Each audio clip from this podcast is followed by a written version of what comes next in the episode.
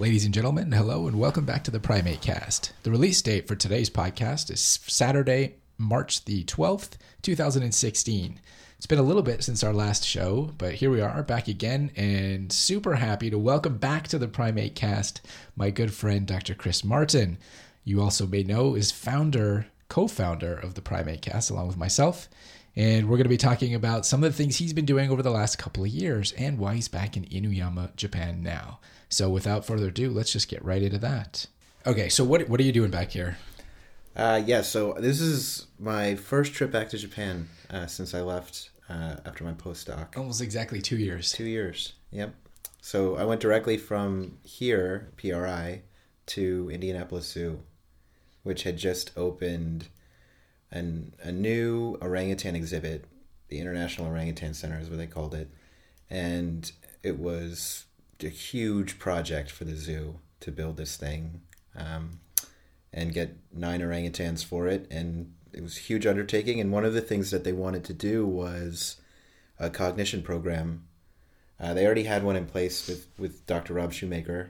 Um, they wanted to expand it, and they asked me to help them. So that's kind of what I've been doing. Okay, and so it's it's connected too to why you're here. So we'll come back to the orangutans in Yeah, Indonesia sure. later. But so this coming weekend is uh, the the last lecture Right. like, for Professor Matsuzawa, who was your He was my your mentor, supervisor. your supervisor.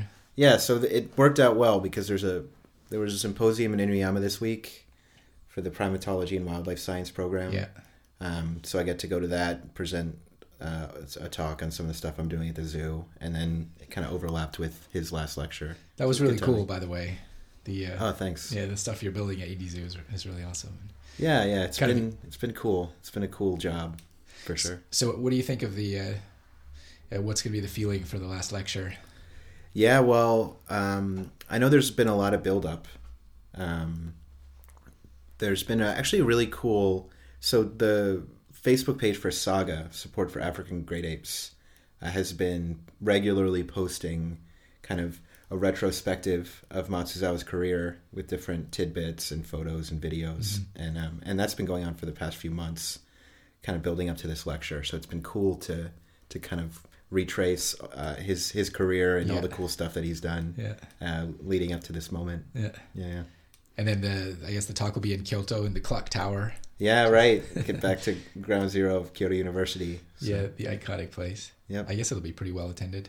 Yeah, yeah. They're selling tickets and stuff. That's cool. Yeah. You expect a, a reunion of past Matsuzawa students as well?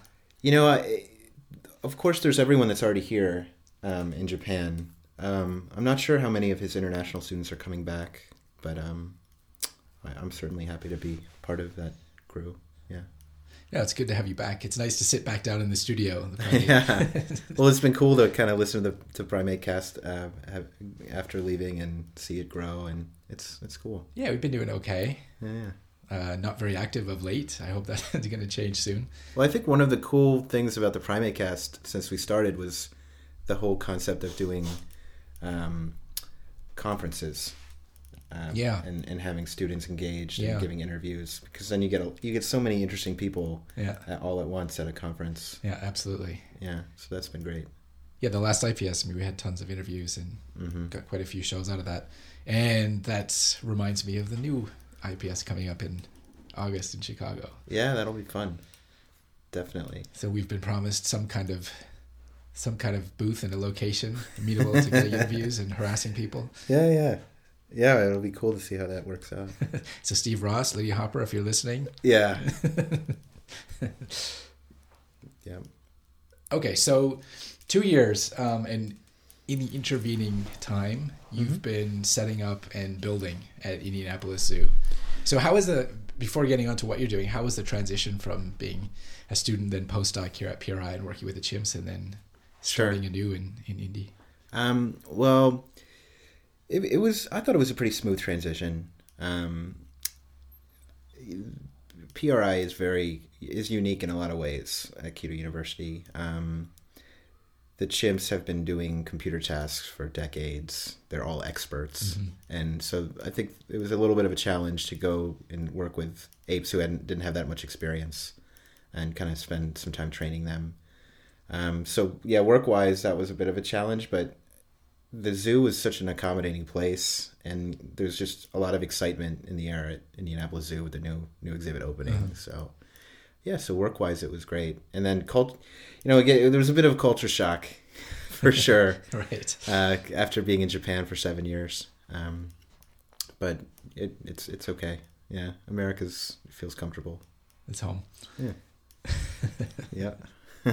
And so, what kind of things were you were you doing with the orangutans there? Um, so here at PRI, I kind of worked on a new system. Um, it was a, a shared touch panel task system. So for t- 20, more than 20 years now, the apes here have been doing touch panel, but it's, it's always with one touch panel right in front of them. So when I was here, I wanted to kind of change that paradigm a little bit and have two chimps working on a shared task over two touch panels or a shared screen. So I, I that was what I worked on for my PhD here, and it caught the attention of the Indianapolis Zoo uh, folks because they were very interested in creating a similar system, but instead of having two apes, you would have a human uh, visitor or a zookeeper or someone, and then an ape on the other side collaborating on tasks.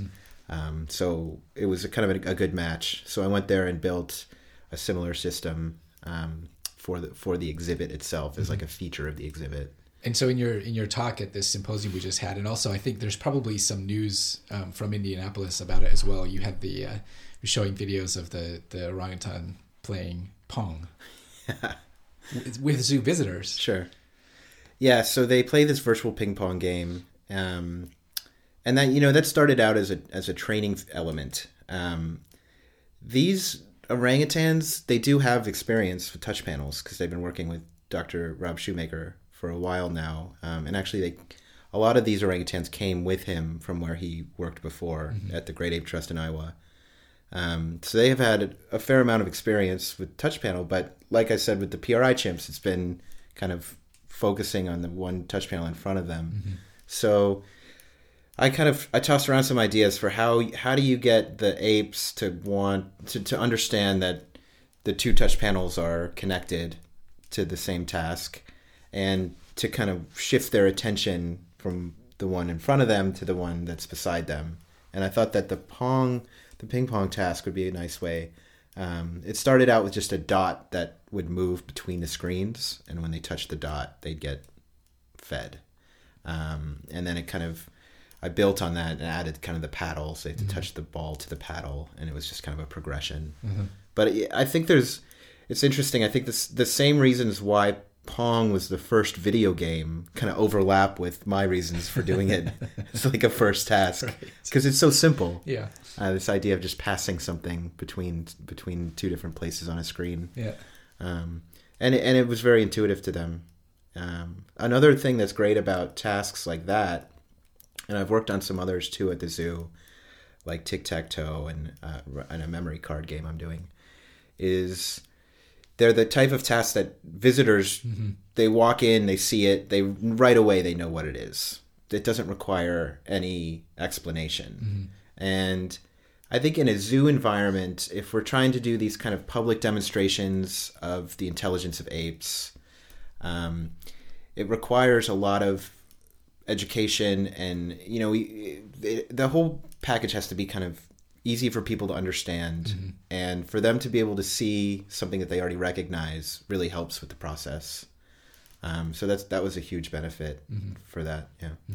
So I, I know that for, for places like zoos, and especially the, the more modern or uh, progressive zoos, like it seems Indy Zoo is a, an, an example of, uh, having the research being conducted out front and so very visible um, Yep. to the public, and now even in your case, interactive with the public was really important. But so how, I mean, coming from a place where like PRI, where it's just strictly research focused, and you really didn't have have that dynamic at all, Right. You know, how, how was that um, for you? it's you know it's a really interesting niche and i think uh, just to get back to the tasks so this kind of goes along with that um, story here a lot of the tasks are very kind of erudite psychology tasks like match to sample visual search and these are the paradigms that psychologists the toolboxes we're used to working with um, and that's great but if you want to educate the public on these things, it's it's a bit more of a challenge because you have to actually explain the task to them,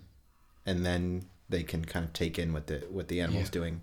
So what I tried to do to kind of simplify the zoo uh, process was to come up with these tasks where, on the one hand, people would recognize right away what the apes are doing, but on the other hand, I could kind of uh, mold the tasks a little bit to answer research questions. So I'm kind of doing both these things, um, and so yeah, that's kind of the biggest difference I think between here and the zoo. And so for a game like uh, like Pong, the orangutans, as you mentioned, seem to pick it up you know, fairly quickly, and, Sure. and now are, are playing uh, quite well against the humans that are, that are visiting. Right. But then some of the other games, like uh, the memory card game, Sure.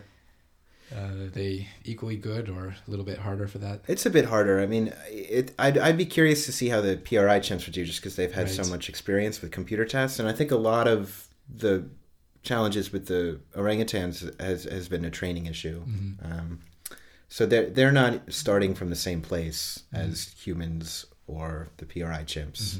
Um, so it's a little bit hard to dissociate between you know their natural intelligence and ability to solve problems and the need to train them on the on the paradigm that they use to solve those questions. So for someone who's got now multiple uh, or so, yeah, multiple years of experience with these two great ape species, I mean, what are your impressions on Yeah. just, I mean, doing Sure. the task, but also the, you know, just what they're they're good at, what they're not so good at. Yeah, I mean, it's been really it's been really interesting to kind of compare and contrast uh, the the captive chimps and the captive orangutans. Um, I mean, they certainly have very different personalities. Um, I I find myself continually kind of surprised and impressed by some of the things the orangutans do. Um, I think that they're very thoughtful and methodical and deliberate. So, in contrast, I mean, I- obviously there's differences between individuals in both species, but I- I think that one of the one of the themes that I see with the orangutans is that they do tend to think a lot about what they're about to do. Um, and then with chimps, I think sometimes you get kind of a shoot first, ask questions later kind of thing, where they just want to do something and then see the outcome and learn from that. Whereas maybe orangutans like to kind of think it over a little bit before they do something. But you know, that's just kind of an intuition that I've seen, uh, and it- it's not really. I, I'd like to someday maybe back that up with data. Sure. yeah, that's that's kind of. I, think that might be some. There might be something there with that. Well, it, it was definitely interesting in the video, which you actually let progress pretty for a pretty long time during the symposium. With the orangutans doing the eight card memory matching Yeah, game, yeah. and, They and do- just wow, they do just per- keep going. They're keep very going, yeah. persistent, and um, they like they're problem solvers. They Mm-hmm. and I think they like to be mentally challenged. So one of the core features of the touch panel program at the zoo is to make it voluntary. So if they don't want to do the Right. task, they don't have to, and they really overwhelmingly choose to do it every day. It's it's something they really enjoy doing. So.